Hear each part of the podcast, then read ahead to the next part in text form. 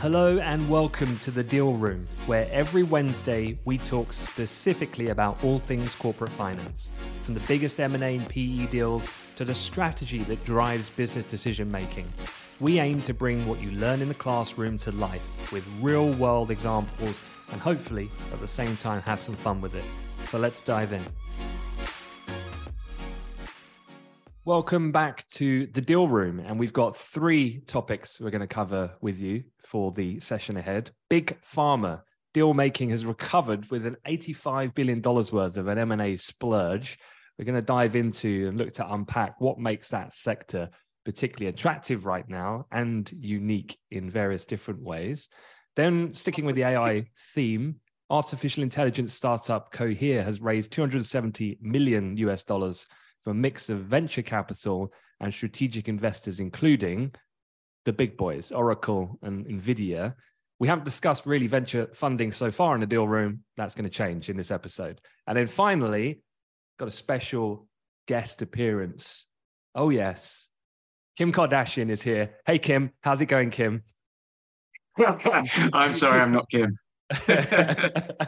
Oh, so disappointed. If if, if you're on the pod, you're thinking, "Oh, really?" Oh, it is Stephen. But yes, Kim Kardashian is making a guest appearance in some shape or form, and the reason why is she debuted her private equity fund to a sea of curious investors in Berlin at something called the SuperReturn Conference. So we'll find out what's the story, the structure of her fund, and whether Kim has a unique edge in the marketplace, perhaps. But before we begin, Stephen, the FTC, the Federal Trade Commission, have filed to block Microsoft from buying Activision Blizzard. Got to start off with a big breaking headline like that. Any initial thoughts on that? Because I know we have discussed this on a recent episode. Yeah, thanks, Ant, and good morning. Uh, yeah, this is a really, again, this is an ongoing story, and it's one that, as you said, that we've discussed previously. This is not, it wasn't unpredicted it wasn't unforeseen that the FTC FTC would block this. And actually, interestingly enough, what the FTC has said is that we want to bring this to court. We want to bring this deal to court because we want to see it out in the courts, right? And actually, Microsoft and Activision are like, bring it on. We want to go to court too. We want to speed this thing up. It's been dragging out for too long. You haven't blocked it. You just said, let's go to court. And we're up for presenting our legal challenge. But just taking a step back, what I find really interesting about this is we are live in our summer analyst program at the moment. Hopefully, some of the summer analysts are listening to this call, and they have been modeling Activision. They've been doing a valuation model on Activision for the last 48 hours. So they are live in it, thinking about whether $68.7 billion, which was the original offer, and then $75 billion, which was the revised offer. Is that good value for Activision? So it really brings the deal alive when there's news going on, and then the students are kind of deep in a financial model, working until very early hours of the morning, trying to figure this thing out. So it's fun to be on live deals, trying to trying to work it out. Yeah. Oh, it sounds great. I really want to. I'll jump on to see their conclusion then when they when they get to that. you don't need to stay up until the early hours, Ant. Don't worry. uh, fortunately, I can play the uh, the other side of that table. I'll just be the client, the guy with the, the purse strings, and I'll say, "What am I doing?" Yeah, you tell me. Where's my banker? but let, us kick it off then. Let's talk big pharma because you know in the recent, I guess, macro climate, the thing that you predominantly have been reading, although it starts to have been a bit of a sea change very recently, I think. Now we're getting to the peak of this rate kind of cycle, but it had been that deal making had just been across the piece, just crushed, given the rapid rise in rates. And and we've seen this you know reflected in the, the investment banking space. Lots of job cuts because of lack of deal flow so on and so forth. So big pharma's bucking the trend um, I know you've mentioned before, $85 billion splurge. So where's this coming from? Yeah, this is a really good story. And actually, all three stories today kind of buck the trend. And so at the end of each of these stories, I've got, oh, by the way, deal making is down 40% this year at the end of each of these stories. But we're talking about new deals and big acquisitions and things and big investments and things like that. So the pharmaceutical industry is has always been a bit of a weird beast if you're in an M&A environment, the pharma desk is very different from the other desks. You know, you've got the pharma desk and you've got the banking desk, and then you've got more generic desks. And they're very, very different ways to model companies. If you think about the way that pharmaceuticals work, you've got these blockbuster drugs that effectively these organizations get granted monopoly power through patent for 20 years to exploit and commercialize and market these drugs. So it's a very, very different way to think about a company. And often these large companies are valued based on one or two or three blockbuster drugs and the future cash flow provided from these blockbuster drugs. Now, what's happening at the moment and why do we see this headline $85 billion of acquisitions since in the, in the first five months of this year? It's all about this thing called a patent cliff edge. So about two, it's estimated that about $200 billion of annual product sales are expected to lose patent protection by 2030. So these monopoly drugs, these blockbuster monopoly drugs bringing big pharma $200 billion a year, the patent is going to expire by 2030. What happens when a patent expires? All the generics, the generic pharmaceutical companies can pile in and go, well, look, I can take that drug and call it whatever. You know, that's why paracetamol and aspirin in the shop is so cheap, right? It's not patent protected that anyone can produce it. So big pharma's getting super scared that this $200 billion of revenue is going to go. The last time we had patent cliff edge, just to give you a bit of a background, last time we had a patent cliff edge was in 2010. Um, and the industry scrambled around. They scrambled around to figure out what to do in a environment where their blockbuster drugs were no longer going to be blockbusters. You know, I think Pfizer's revenue fell from 68 to 59 billion, still a lot of money, but that's a big fall in two years due to this patent cliff edge. Uh, the statin Lipitor, once the world's most lucrative drug, sales dropped from 11 billion to 4 billion pre and post exclusivity. So that goes to show how big a deal this is. Actually, what happened in 2010 is a lot of the big pharma companies joined together to kind of protect themselves from the downside of this cliff edge. AbbVie um, was one of the big ones that ended up merging. So, what's going on now? $85 billion is being, uh, is being used to acquire organizations that have got drugs that have got decent expiration dates on their patents.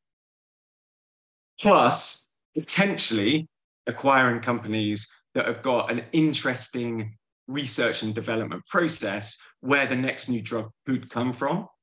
There's a combination of going, all right, there's a patent cliff edge. We need blockbuster drugs that have still got 10 or 15 years of life left on the shelf. Plus, we want to start investing in and acquiring kind of more nimble biotechs where their pipeline, maybe 10, 15, 20 years out, is looking quite attractive. So this patent cliff edge is unlike anything you see across the industry. And by the way, I was just looking at looking at the balance sheets of some of these companies in terms of deal rationale. A, there's this big looming problem, and B, there's lo- these guys have got loads of cash on their balance sheets hmm. post COVID. You know, they're they're pretty. They, these pharma companies churn out quite a lot of cash. So Johnson and Johnson have got 24 billion on their balance sheet. Novartis have got 18. Pfizer's got 22 billion. They're not short of cash. Hmm. And obviously, when you've got a lot of cash on your balance sheet, the first thing an investor is going to say, a shareholder is going to say, is, "What are you doing with that cash?" Because you're either returning it to me, or you're going to spend it. So, is there a lot of regulatory kind of burden in order for them to I mean, essentially, they're just taking out these companies and getting bigger themselves, reducing, let's say, the market size into concentrated, big mammoth companies. Do, do a lot of these deals get blocked, or is there any pattern there?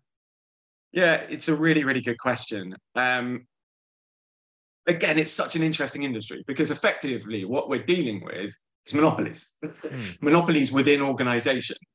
You know, patent protection, exclusivity, these are words that competitions and markets authorities probably don't like to hear. But it's obviously the incentive for a pharmaceutical company to spend billions of dollars researching and developing a particular product because the jewel at the end of the crown is 20 years of lovely exclusivity, mm. right? But then you kind of zone up a level to the holding companies, to the companies that tend to produce these drugs.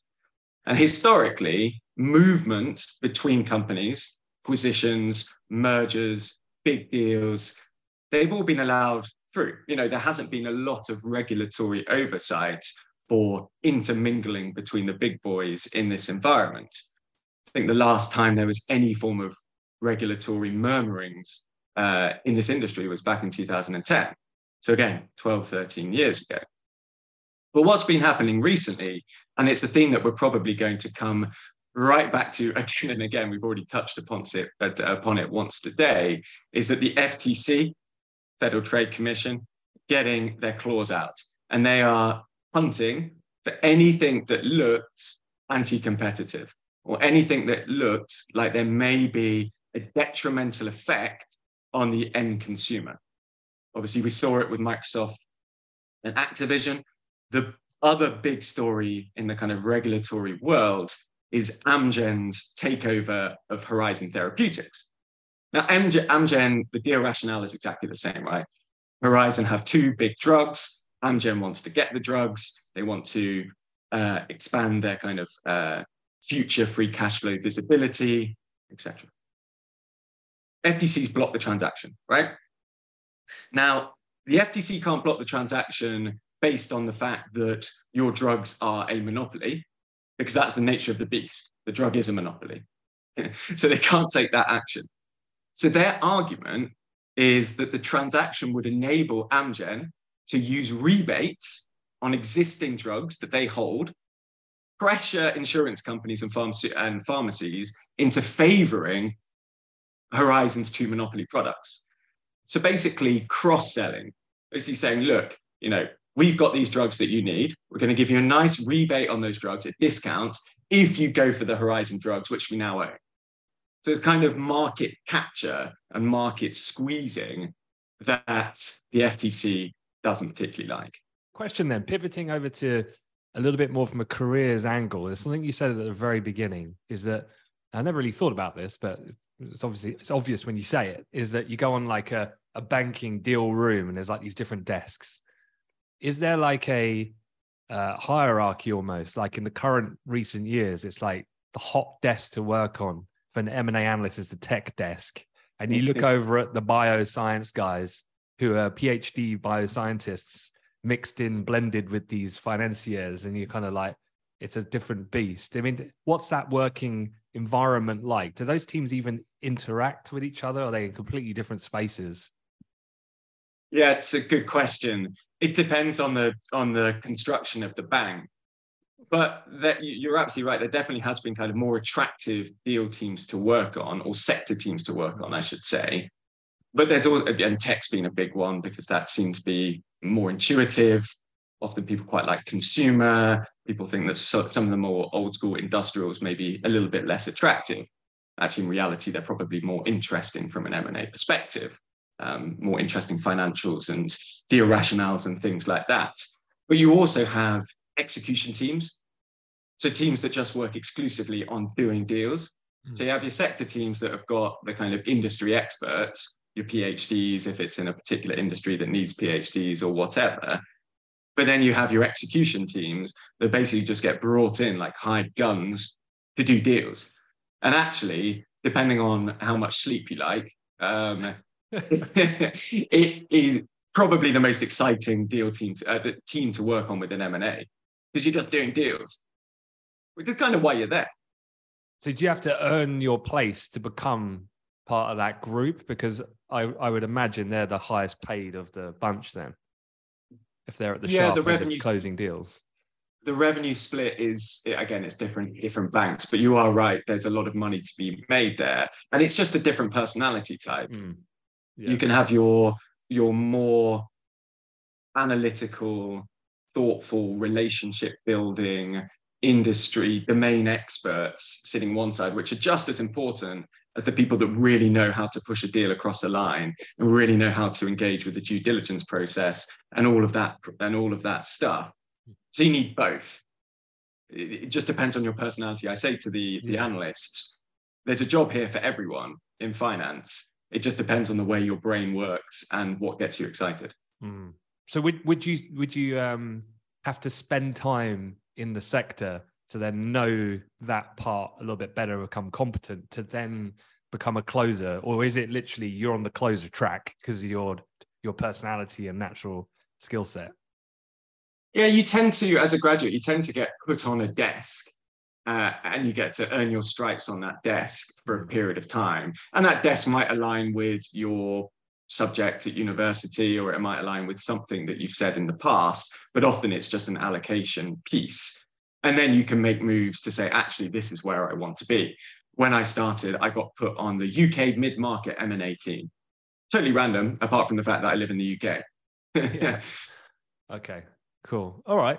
Yeah, nice to get a bit of flavor there, in, inside look, if you like, in, in how this all works. So let, let's move on. Let's talk a little bit about AI then and this startup Cohere. So what's the what's the situation with them and and and the kind of venture capital side of this? Yeah, so we haven't really, as you said before, we haven't really spoken a lot about venture capital uh, on the pod so far. But it is again, it's a crucial, it's a crucial element of the organ, the hierarchy of funding leading up to the IPO process and the big M and A process. It's probably, it's probably kind of stage one. It's base camp for a lot of these companies. So, venture capital, it's private capital invested into high growth, high potential young companies that often don't have a great deal of um, financial historic performance, but have got something to them, something special, something that could go big. Usually that something is technology. And in order to get big, in order to achieve economies of scale or network effects or whatever it might be, a load of money needs to be pumped in. Now, venture capital, it's only really been a thing since the 1950s, started out in West Coast, as you can imagine. Fairchild Semiconductor was the first one that, that really kind of kicked off the venture capital boom over in Silicon Valley. But it's grown to be a global mega industry all the company, I mean, all of the top five companies in the world, apart from, apart from Saudi Aramco, were all venture backed originally. And what little, one little corner of this market, which I think is really important as it links together a lot of things that we talk about, is the corporate venture capital space.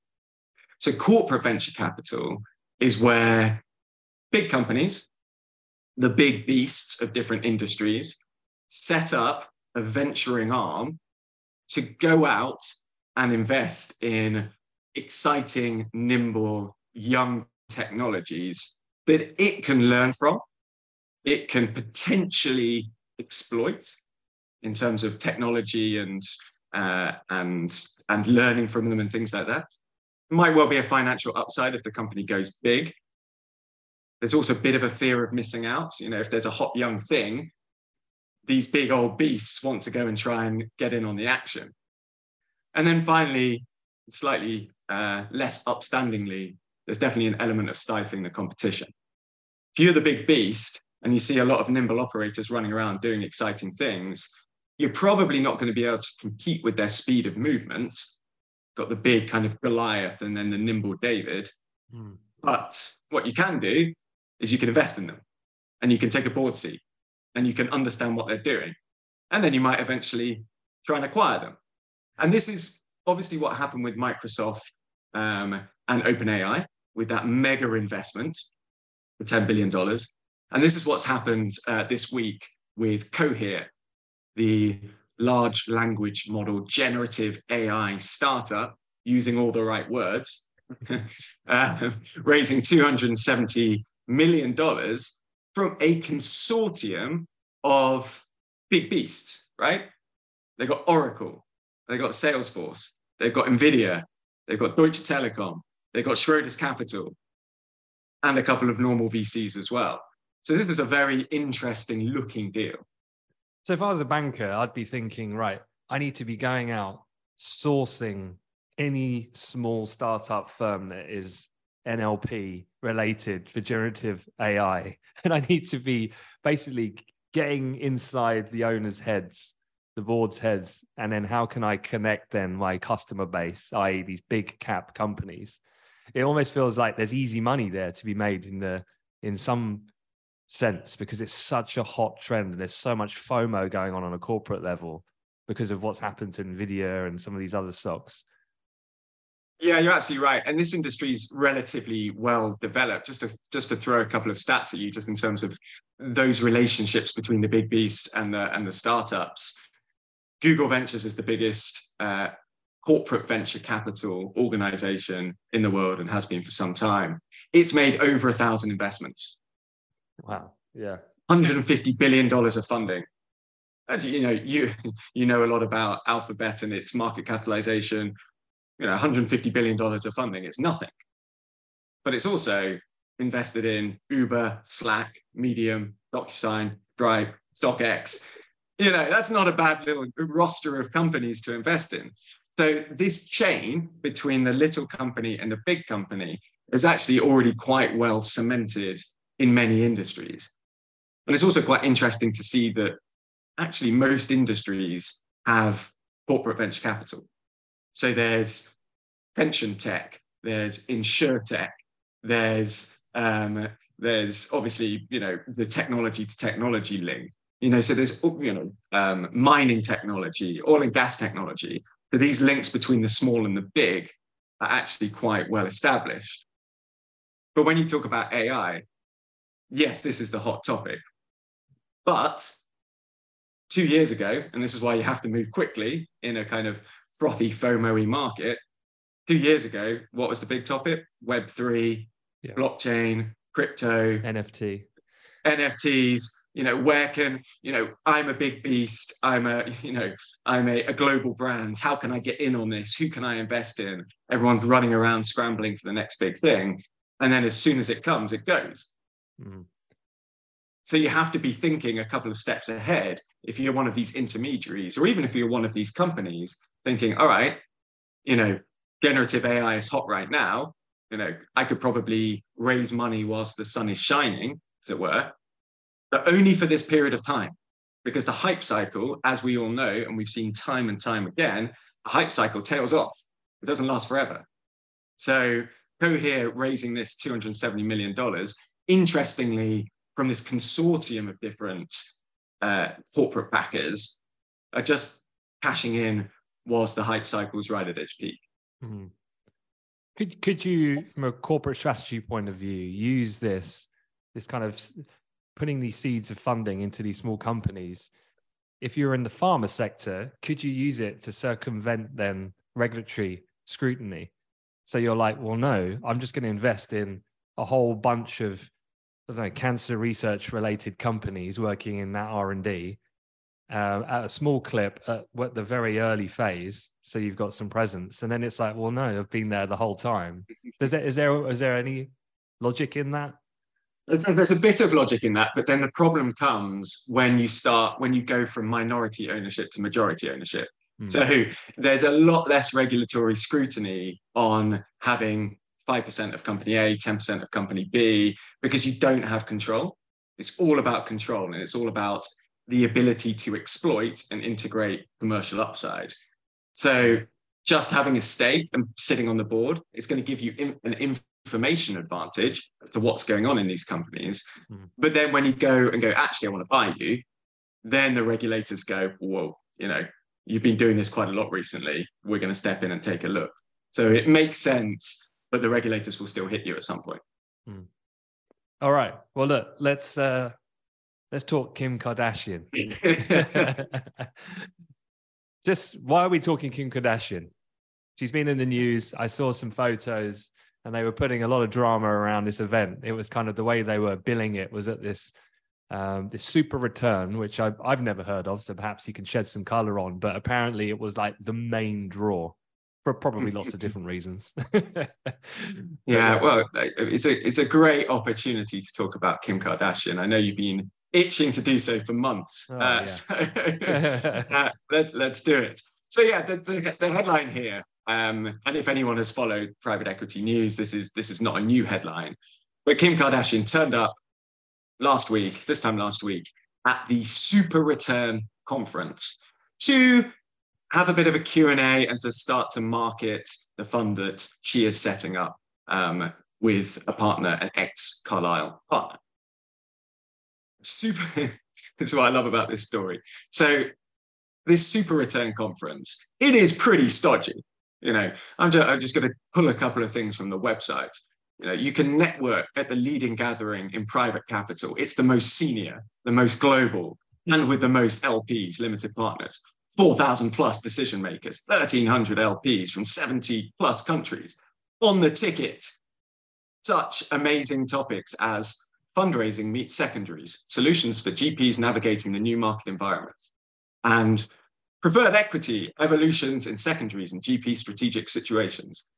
Now, when you're looking through the agenda and you're looking at all of these different ones, and then you say interview with Kim Kardashian, you know you know which one is going to be the most well attended. And from what I understand, the interview that she did, um, people were queuing up, spilling out of the room. The grey suits were kind of lining up to get a piece um, of the SKKY Partners fund that Kim was touting. But let's, you know, it's, it's quite a fun story, but let's kind of think a little bit more about the structure of this fund and why it's happening and why Kim Kardashian is getting involved in this. So we all kind of know that Kim Kardashian is an incredibly savvy operator. He's launched multiple businesses, um, you know, across the consumer space over the last five to 10 years, some of which, well, one of which has got a billion, a three billion plus valuation uh, attached to it. So she's a good business person, right? You know, she knows what she's doing. She teamed up with a guy called Sammons, uh, who's ex-head of consumer media and retail, Carlyle. I think they met through a mutual friend. And they basically got talking, it's a few years ago, said, look, you know, Sammons, really respected. You know, Carlyle is one of the biggest, you know, the biggest beasts in, in private equity. He's head of consumer media and retail. He's done some pretty big transactions himself.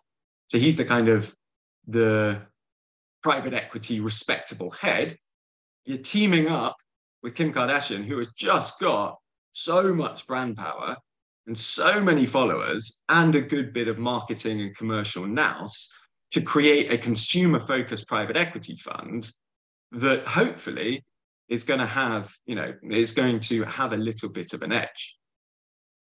Let me talk to you very quickly about the structure of the fund this is a good representation of what all private equity funds look like. So this is relatively generic. Kim Kardashian's not vanilla, but this is relatively vanilla in terms of its structure. So the target of the fund is to uh, make 10 to 12 investments of 100 to 500 million dollar equity checks. So if you're thinking you're thinking about a two and a half billion dollar, three billion dollar fund would be the right size for this type of uh, for this type of fund, uh, seeking a minimum commitment of $10 million from limited partners. So I don't know. I would say, sorry, you're, you're going to miss out on this, but I don't, you know, who am I to say? um, so effectively, what that's saying is you need to be a pretty sophisticated professional investor, probably an institutional investor, a pension fund or an insurance fund or something like that. They're trying to raise a million of a billion dollars. There's a hurdle rate on this fund of 8%. So what does this mean? So a hurdle rate in private equity and in uh, alternative investments, hedge funds, etc.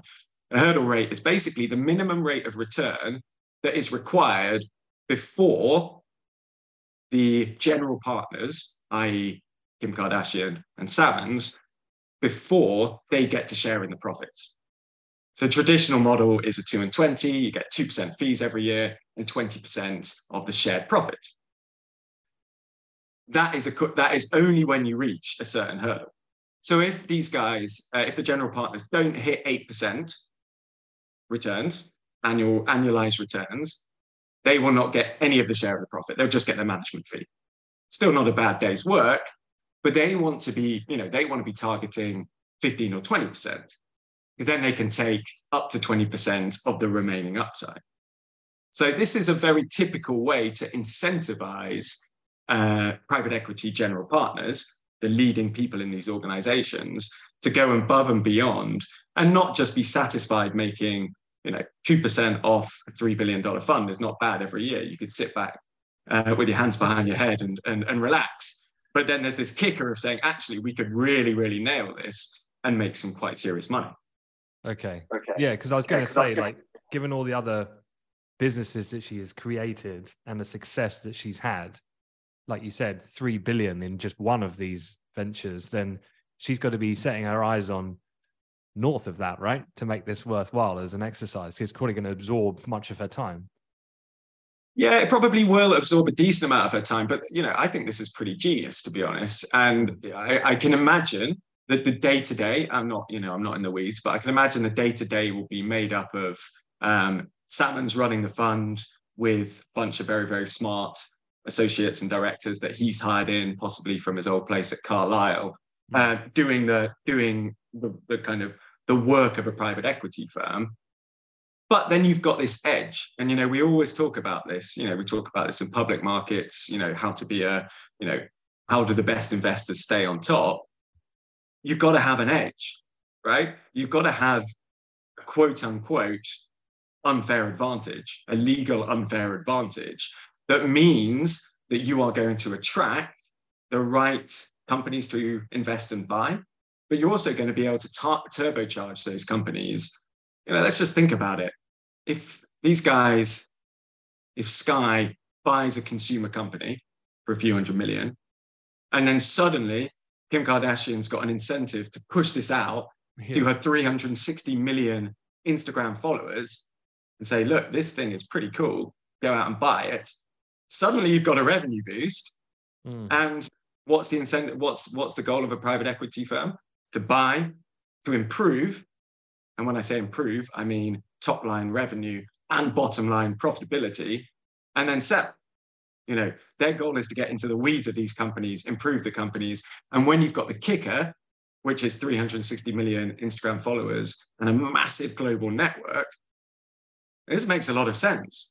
Now, unfortunately, I don't have $10 million. Oh, I was going to say, like, you are wetting my whistle for this fund. I, I want in.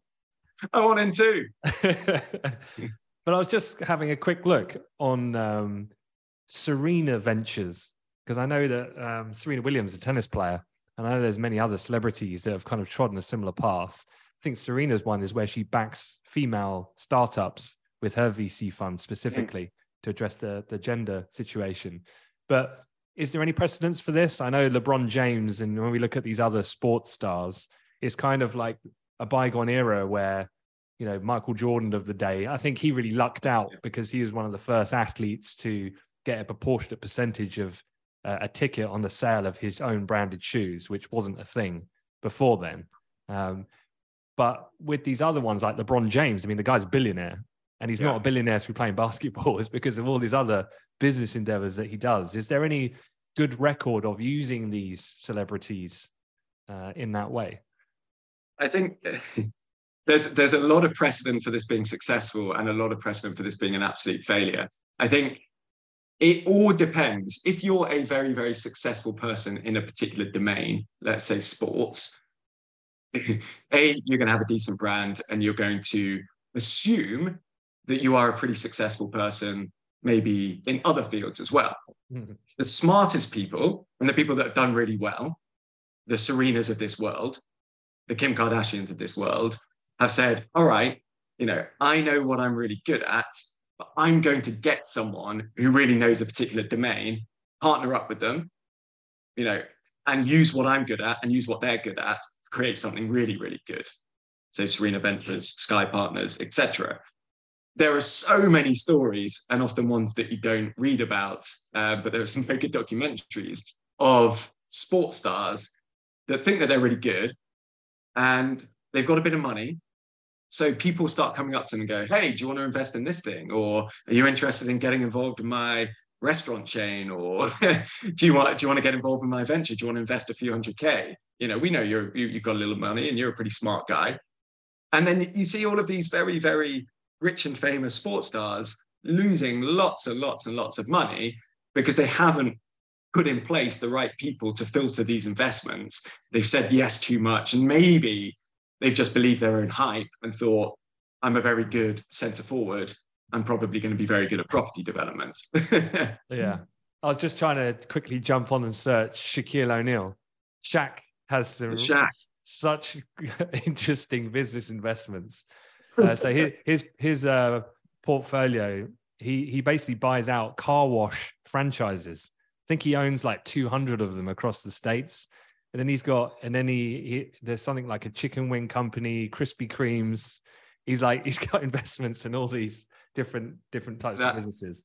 That is that is absolutely that's absolutely brilliant. Yeah, and and again, just bringing this back to m&a i'm trying to think about the synergies here. Okay, mm. what are the synergies? What are the revenue synergies between Krispy Kremes and chicken wings and uh, and car wash franchises and things like that? Yeah, yeah, yeah. And Papa John's. Sorry, that's the other one he's got a stake in as well. Oh, so he, he, he, can he can tell Shaq's diet. Papa John's, Krispy Kremes, gets his car washed, and then he goes to the 24-hour fitness gym just to just to burn it off. Look, it's not a bad life. It's not a bad life. All right, cool. Well, look, on that note, Stephen, uh, always a pleasure and, and always great insights from you. So thanks for, for taking time out to, to chat. And if you uh, new to listening to this, or if not, I mean, I do check the stats from time to time. And I know there's a number of people who listen who aren't subscribed um, and I haven't rated the show yet. So please, please go ahead and do so. That'd be much appreciated. But thank you, Stephen, and thanks everyone for listening. Thanks, Sam.